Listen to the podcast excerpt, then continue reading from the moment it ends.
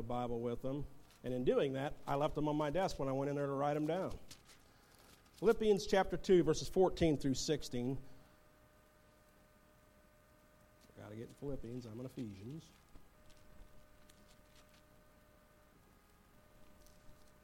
Do all things without murmurings and disputings, that you may be blameless and harmless, the sons of God, without rebuke in the midst of a crooked and perverse nation, among whom ye shine as the light of the world, holding forth the word of life, that I may rejoice in the day of Christ, that I have not run in vain, neither labored in vain. So, Paul is giving instruction to the people of Philippi here, and he's telling them how to live their life how they're supposed to, without murmurings, without complainings, in all things without rebuke. What is a rebuke? Disapproval. Disapproval from the world in the way that we're living our life. Disapproval in the world in the way that we're doing things in our life. Because why? We are to be a light to the world. Our life is supposed to be a walking, living testimony unto Jesus Christ. When people see us, they're not supposed to see us, as John the Baptist said, but they are to see the Christ that lives within us. And so all Paul is doing is reiterating what Christ basically said in the Sermon on the Mount in Matthew's chapter 5 through 7. He is saying this is how we are to live our life. The problem with that is the church today, universally speaking, no longer lives according to those standards. The world has set standards, man has set standards, whether it be through denomination, false doctrine, apostasy, improper teaching. So, what we have done now is we have adjusted to the way the world believes the church is supposed to live our life and not according to the Word of God. And so, Paul is saying here, not just in a few things, but he says when you look at the scripture there, he says, in all things. All things. That means in everything we do in our life, it should give God the glory. Why? Because it's supposed to be without disapproval. So, a lot of times I talk to people and they say, I struggle with this, I struggle with that, I don't know how to get over this in my life. And sometimes I'll, and then, then I'll have them just flat out tell me, but you know, in my own mind, I don't think it's wrong. Well, the problem with that is this, folks God don't care whether or not you think it's wrong or not. That's what the Word of God says that's important. It's what God says in His Scripture. God doesn't change what He says in the Word of God to conform to this world. But what does He say in Romans? He says, Transform ye by the renewing of your mind. Don't live like the world, live like Christ. We are not to be the world. He says, You have been set apart. You are not of the world, you are in the world once you come unto him. So we don't have the right to sit there and say, well, you know, Pastor Cowan, I know what you said in the sermon last week, and that's nobody here that said that. Of course, somebody called me after they listened to the podcast. But God said, but what God is saying, is, what, what I'm trying to say is this it doesn't matter whether you think this is right or that's right or that's right. You can convince yourself in your mind all day wrong, all, all day long that you're okay in believing that. But if it doesn't come out of the scripture, if it can't be supported by the Bible, and if evident initially, initially, you're wrong. Let me just say that. Okay, for example, the Supreme Court came out a few, a few weeks ago and said that homosexual marriage is legal. Okay? Homosexual marriage is now legal in this country. And so people are running all over the place now saying it's okay for homosexuals to get married because the Supreme Court said it's okay for homosexuals to get married. Now, in this country, that's the law now. But you know what? That's not the Bible. So even though in the United States of America it's okay to marry two homosexuals together, in God's standard and in God's eyes, it's still wrong. Even though in Colorado it's legal to smoke marijuana and do drugs, in God's eyes, it's still wrong. And that's what this scripture is trying to say. In all things, without rebuke, without disapproval, you must now live as a believer in Christ to a higher standard because there will be those, whether right or wrong, that are going to judge your life, look at your life, and determine how they should live theirs and what they want to do based off of what you're doing. Are you following me on this? So when we think it's okay to do something here, nobody's looking or nobody will see, eventually what happens is you get careless with that and people do begin to see how you're living your life. Your life may be the only Bible that someone that is a non believer in Christ reads.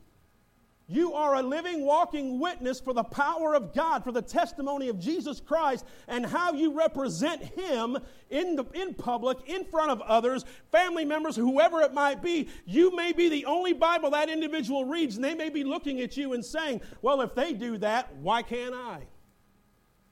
How many people in our lives that have come across our path, once we become a believer in God, a believer in Jesus Christ, and He didn't just become our Savior, He became Lord of our life, have we gone and we have stumbled and we have fallen in front of those that are not believers in Christ, and because of our walk and because of our testimony, we push that person away from God, not knowing that we did it, not knowing that our losing our temper in the store or losing our temper on the job or however it might have been, because we're always feeling sorry for ourselves. We're always reaching out to others just to push them away in doing those simple actions, we push them away from the one that we love most in our life, and that is Christ.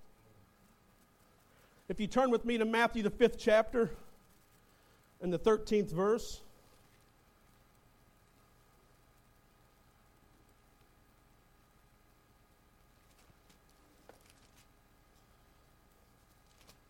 Matthew 5 and 13 Ye are the salt of the earth, but if the salt have lost its savor, wherewith shall it be salted?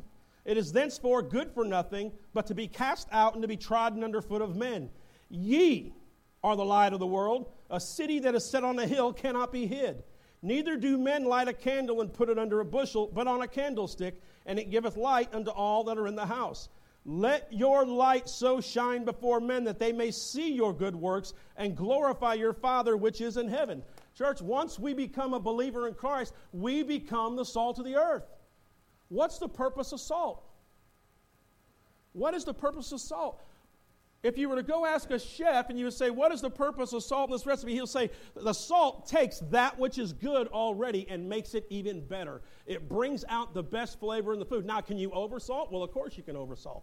But when applied properly, it's going to bring something out and it makes it taste better. We are to be the salt of the earth. Our lives a living, walking testimony for Jesus Christ, so that when our lives are applied to those things that are not good in this earth, when our life is applied to those that aren't living their life for Christ, we bring out the best in them as they come to Christ as well.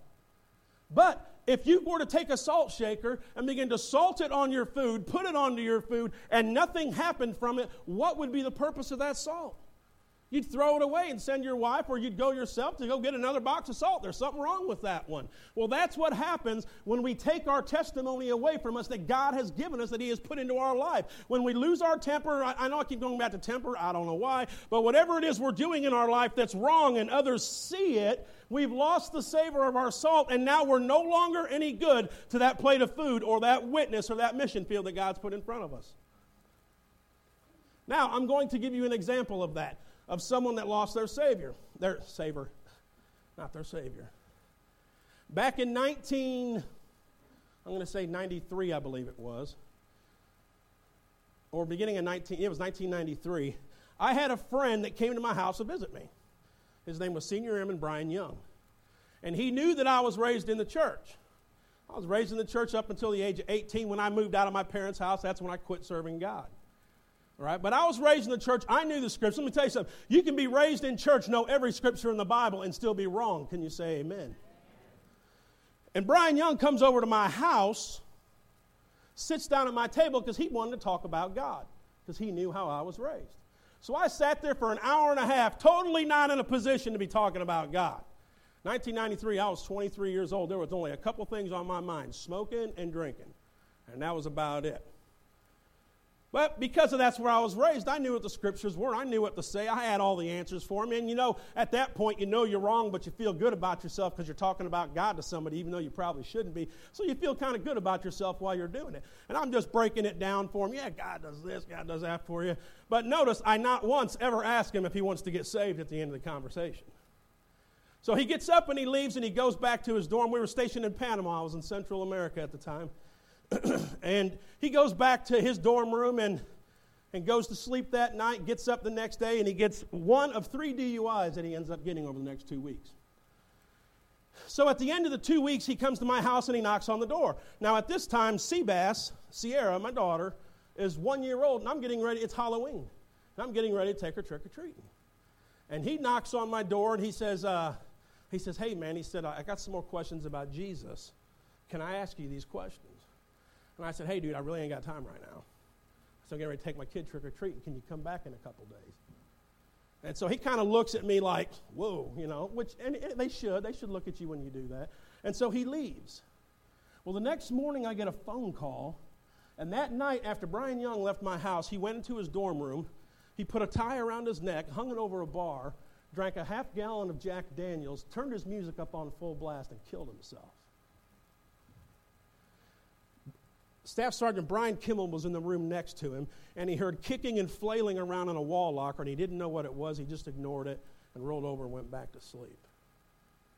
See, Senior Airman Brian Young came to me to be the salt of the earth. He came to me hungry, looking for Jesus Christ. But the testimony that I returned back to him was not that that God had ordained me to do or any believer in Christ. I was a believer in Christ, but I wasn't living for Christ. But even though I wasn't living for Christ, because I talked about Christ, I was still going to be able to witness to this guy. I could have saved a life that night, but instead, going around with a one year old child knocking on a door and asking for candy was more important to me. See, I was speaking Jesus Christ, but I wasn't living Jesus Christ. And because of that, there was no discernment in my spirit, there was no sympathy in my spirit. Nowadays, man, if a person were to come to knock on my door and say, hey, man, tell me about Jesus, I don't care where we're going as a family, it's shutting right down there because kingdom work, God work, salvation is more important than anything we have in our life, including the county fair. Philippians chapter 1, verse 9.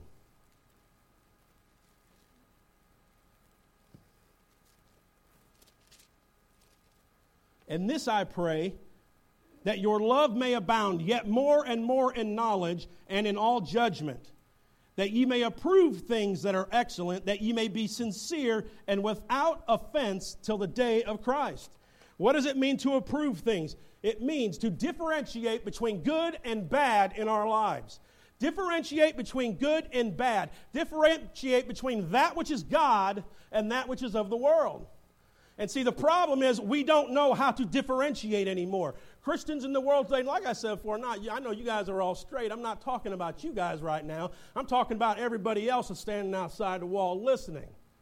But we quit differentiating between that which is good and that which is the world we view them as the same. And why is that? I lay that at the, for two reasons. Number one, good and bad is no longer being preached in the pulpits of the United States of America anymore today. We turn on TVs, we get a watered down me- a portion of the message to go along with prosperity and send us your money, and then we no longer at home have prayer and Bible reading the way God hath ordained it to be. If you're reading your Bible, if you're receiving and you're being fed spiritually on Sunday by the Word of God, you will be able to discern within your spirit and differentiate between that which is good and that which is evil. But we don't do that anymore. Why? Because it's too easy to do the bad and not the good. The good's going to require a cost. The good's going to require sacrifice. The good's going to require obedience, and it's so much easier to do now and ask forgiveness for God later. And that's where the church, universally speaking, is at today. That's why there's not prayer in the schools. That's why abortion is legal. That's why homosexual marriage is legal. Because the Christians quit praying, the Christians quit living according to the Word of God, and we began to conform to the world. I asked this question a couple weeks ago, and I've asked it in many places that I've gone and preached when I haven't been here. How many in here actually got down on your knees and spent at least 10 minutes in prayer concerning the Supreme Court decision on homosexual marriage? The numbers are astounding against those that didn't, but they're also equally astounding as those that have raised up and voiced their opinion and disapproval. That's like going and being upset with who's president and you never voted to begin with. You don't have a right to say anything. Now, I know all you guys spent 10 minutes in prayer on this. I'm not worried about you. But that's what I'm trying to talk about when I'm saying differentiate between that which is good, that which is God, and that which is the world. And a lot of times, that which is in the world is just good enough that it deceives us into thinking that it's God. And it's not. It's not. I know you're probably sitting there thinking, all right, move on to the next point, Brother Cal. This is starting to hurt my toes, and that's okay. Wear steel toes next week. But I'm not going to change the message that God has for this body here today. We must learn to differentiate between the two God and evil. God and the world. God says don't do it, it's wrong. The world says it's okay. Go to church on Sunday, ask forgiveness for it, and you'll be all right. That's not living a righteous life. That's taking 10 steps backwards for every two steps you take forward in the kingdom of God. Titus 2:12 tells us to deny all ungodliness in our life, to deny it. Why does it say deny? Because it's going to be there. It's going to happen. God's not saying in His Word that you're not going to be tempted, you're not going to have trials, you're not going to have problems. You're going to have ungodliness that's going to creep in because there's none perfect but Christ. But when that ungodliness creeps into your life, deny it. Cast it out. Move forward in the power in the name of Jesus Christ. Through His blood on Calvary, you have the authority through your tongue to speak life and death. Now, that doesn't mean that you can go and you can raise the dead or you can cast somebody to death. That's not what it's saying when it says you have the power of life and death in your tongue. That's saying you have the power of eternal life through Jesus Christ, and you can cast out all ungodliness and death to the devil for those thoughts and those things that he's put in your life. You've got that power when you're praying, reading the Word of God, and, you are the salt of the earth. When you're living that life, cast it out, deny it, and it must flee.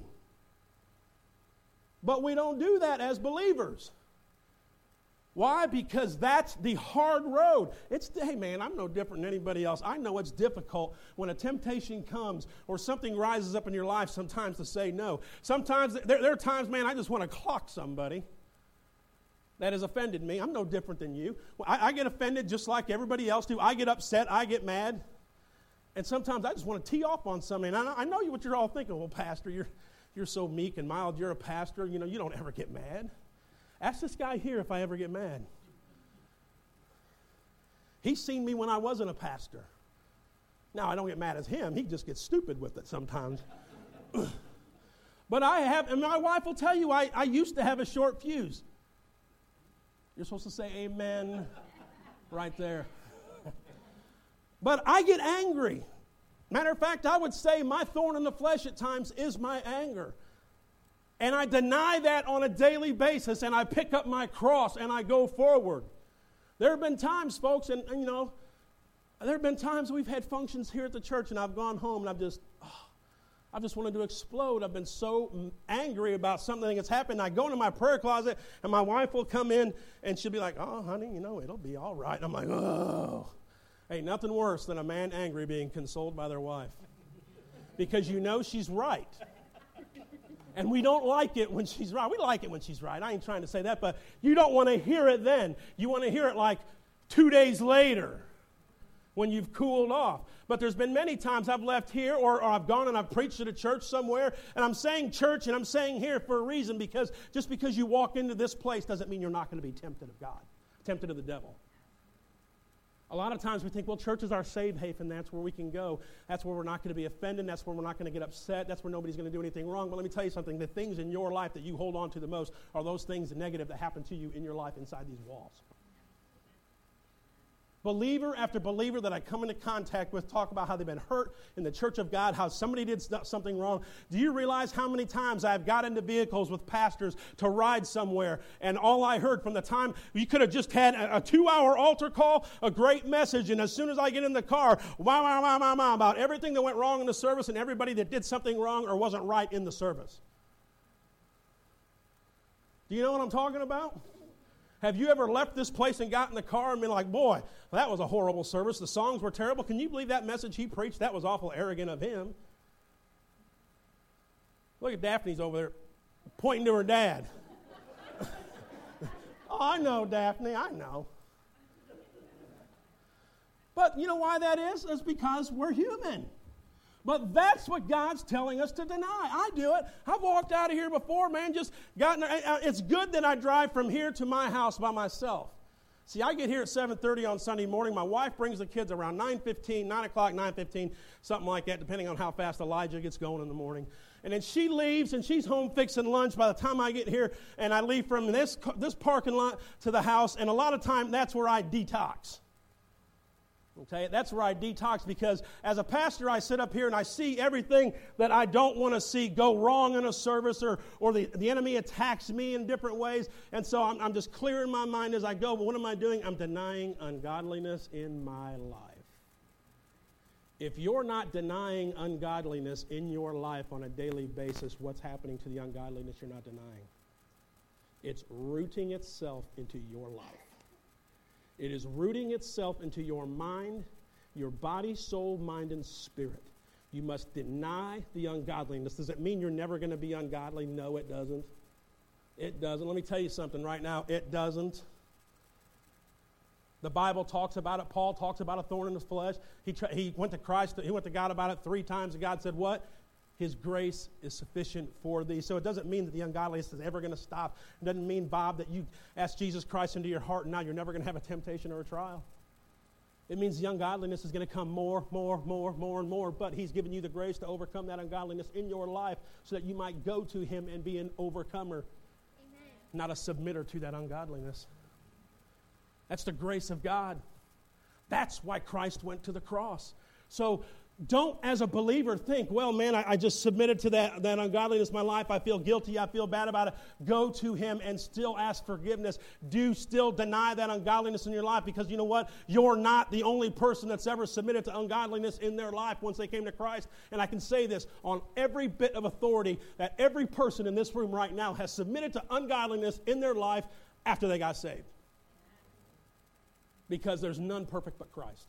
And if there's an individual in here that says, I haven't submitted to ungodliness since I got saved, then they're submitting to the ungodliness of pride and a haughty spirit. Go deny it. Whoo, quiet. I like quiet. Psalms 45 7. Psalms chapter 45 and verse 7.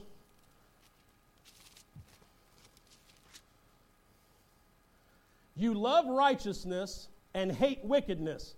Therefore, God, your God, has anointed you with the oil of gladness above your fellows. You love righteousness and you hate wickedness. How do you begin to overcome the ungodliness in your life? How do you deny the ungodliness in your life? It's very simple, folks. You begin to hate sin you begin to hate sin. Love righteousness, love the sinner, hate the sin. That's where the root of the denying ungodliness comes from. The world has taught us now that we don't hate the sin. Wickedness. What is wickedness translated as? Being morally wrong by God's standard. That's the definition of wickedness. Being morally wrong by God's standard. What's God's standard? Everything you read about in this Bible. If you don't know what God's standard is, do you don't, if you don't know how God wants you to live, get into the Word of God. Because as you get into the Word of God and you pray, the Holy Spirit will rightly divide that word to you so you will know. But it's not, wickedness isn't, isn't Sister Julie's standard. I'm sorry, as long as she has gone to church and as good an individual she is, it's not her standard we are to live by. It's not Brother Mark's standard we are to live by, or Brother Marty's, or Sister Wanda's standard. It's not their standard we are to live our life by. It's the standard of God. And what happens is we no longer hate the sin. We no longer hate wickedness. Yes, oh, well, you're not supposed to hate. Yes, you are. That's Bible. You don't hate individuals, you hate the sin. You hate the wickedness. You deny that ungodliness in our life. And in doing that, you what? You love righteousness. But we quit hating wickedness. We quit hating sin. And in doing that, guess what we're doing? We're not loving righteousness. Why? Because if you truly loved righteousness in your life, you wouldn't hate the wickedness. You'd hate the wickedness. And you would cast it out. Colossians chapter 1, verse 9. This guy's good back there, man. Verse 9 and 10. For this cause we also, since the day we heard it, do not cease to pray for you, and to desire that you might be filled with the knowledge of His will in all wisdom and spiritual understanding, that you might walk worthy of the Lord to all pleasing, being fruitful in every good work, and increasing in the knowledge of God. Walk worthy of who you are in Christ. Who am I in Christ? Pastor Cowan, who am I in Christ? You are a child of the King. That's who we are. You are a joint heir with Christ. You are a child of the King. And it's time that the believers in the church rose up and acted like it. It's time we acted like it. When, when uh, Prince William or whoever it was over there in England got married, did you see the pomp and the circumstance and the fanfare that went with the royalty, who he was when he got married? How many turned it on and watched it? Or back in the day when Princess Diana got married, all the fanfare, all the TVs that were turned on to it. Why? Because she was royalty. She was, she was heir to the throne. Church, we're heir to the throne. We're royalty to the kingdom of God, but we don't act like it. We act like we're the hired help, the paupers, and the noblemen of the country. And God's saying, You are a child of the king. Rise up and act like the authority that you have placed inside of you through the blood of Jesus Christ at the cross of Calvary. But instead, we walk around beaten, downtrodden, not a care in the world because we just don't care. We're all upset. We're oppressed. We're depressed. The world has come against us and we don't act like it. God's saying today, rise up in the authority of who you are and be that individual. I did not create you to be a joint heir with me and to crawl on your hands and feet and not deny ungodliness. He created you and you accepted him and you became one of him. You became a joint heir to the throne of God. And that's how we've got to act. In closing, I'm going to share a story with you. How many remember who Alexander the Great was? Alexander the Great is known as one of the ruthless rulers in the history of the world. Strict obedience was required within his troops. And if you were ever caught sleeping on the watch, he would have two sentries come. One would pour gas and one would light fire on you while you were asleep. And you were executed immediately. One day he's walking through the troops and he's checking them out, and he sees at a watch point, he sees one of his young guard on, on watch duty sleeping. And he noticed that it was a young man, and he walks up to the young man, and he doesn't say a word because the man happened to be guarding his tent his personal tent. And he looks at his soldiers, he says, Bring him into me.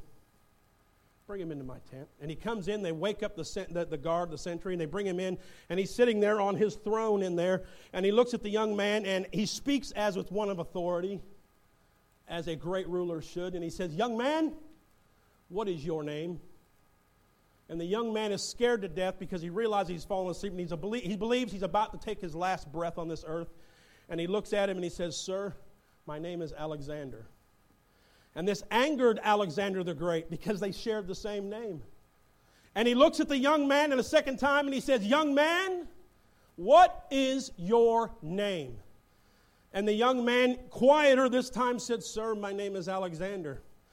And Alexander the Great, now angry, stands up and hollers, Young man, what is your name? And in almost a whisper, the young man responds back, Sir, my name is Alexander. He said, Then, young man, either change your conduct or change your name, but you must live up to it if you're going to keep it. Church, that's where the church is at today.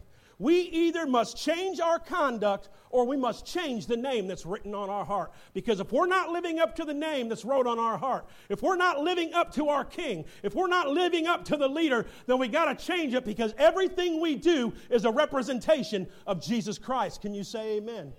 Who do we represent in our life? Whose name is written on our heart? Who do we serve? Who are we on guard for? We're the watchmen of this world. He has appointed us the watchmen. When you read it in Isaiah the 56th chapter, we are the watchmen. We are set on a post. We are set on a wall to be a defender of the faith of this world, to rise up and be the salt of the earth, to be a city on the hill, to be a light to the world. And if that name is written across our heart, if that name is written inside of us, then we have a duty to the King of Kings and the Lord of Lords to support him and live out fully his name. And if we can't do that, if our conduct is detrimental at all to his kingdom, we must step aside until we begin to live it again because lives hang in the balance.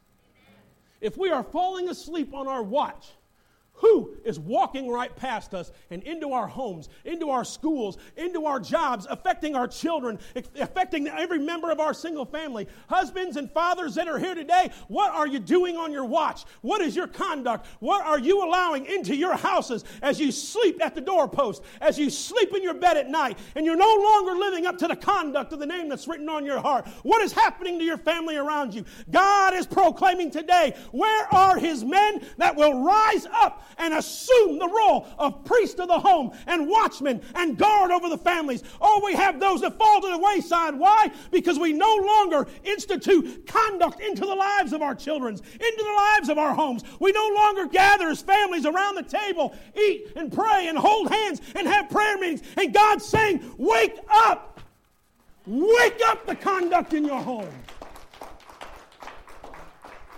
Pastor Cowan, I don't know why everything's going on in my life. What's written on your heart? Not what you think, what's actually wrote on your heart. Where are you going with your life? Who are you protecting, yourself or the name of God? Let me tell you something the world is not putting an attack on the church through abortion, prayer in schools, gay marriage, removing the Ten Commandments. That's not a church, that's not an attack on me. That's not an attack on Brother Mark. That's not an attack on Crossview Worship Center. That's an attack on God, and we are to stand up and defend the faith according to Jude 3. He says we must earnestly, always contend for the faith. That doesn't mean judge not lest ye be judged. That doesn't mean turn the other cheek. That's for when you are offended personally. But when they come against the name of God, when they come against Him alone, that's when you attack. That's when you stand up. And that's when you become the sentry. That's when you become the watchman. That's when your code of conduct will be called into question. And you must ride forth and defend the Word of God.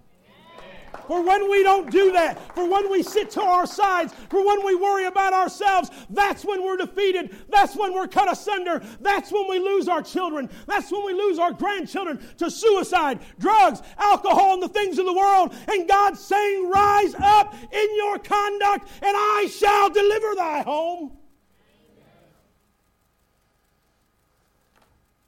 I did not have his name wrote on my heart the day Brian Young came to my door and knocked on it and wanted to hear about Christ. I'm responsible, I believe, to this day for that life that hung in the balance that night.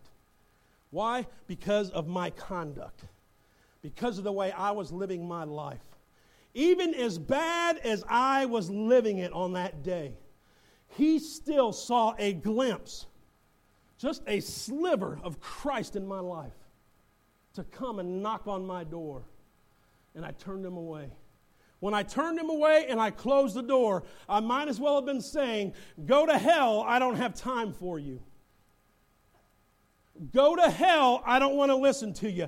Go to hell, Brian Young, you're important to me, but getting candy with my kid is more important. Who have we told to go to hell today in our lives? Who have we closed our door on? Who have we turned our back to? Who in our life do we allow them to get away with the things that are wrong? Who in our life do we allow them to preach false doctrine and things that are going to sit there and carry a person down into apostasy because we don't want to offend them? We don't want to upset them. Yes, there comes a point when preaching and someone will turn them away, but until you get to that point, you must preach the gospel of Jesus Christ. Because I don't want anybody in this room to have to go to bed at night and think the same way I did back then that I just cast someone into hell because of my own stupidity, because I wasn't living my life for Christ, because I wasn't listening to God, because my conduct was that detrimental to the kingdom. Let's all stand. As Sister Crystal comes,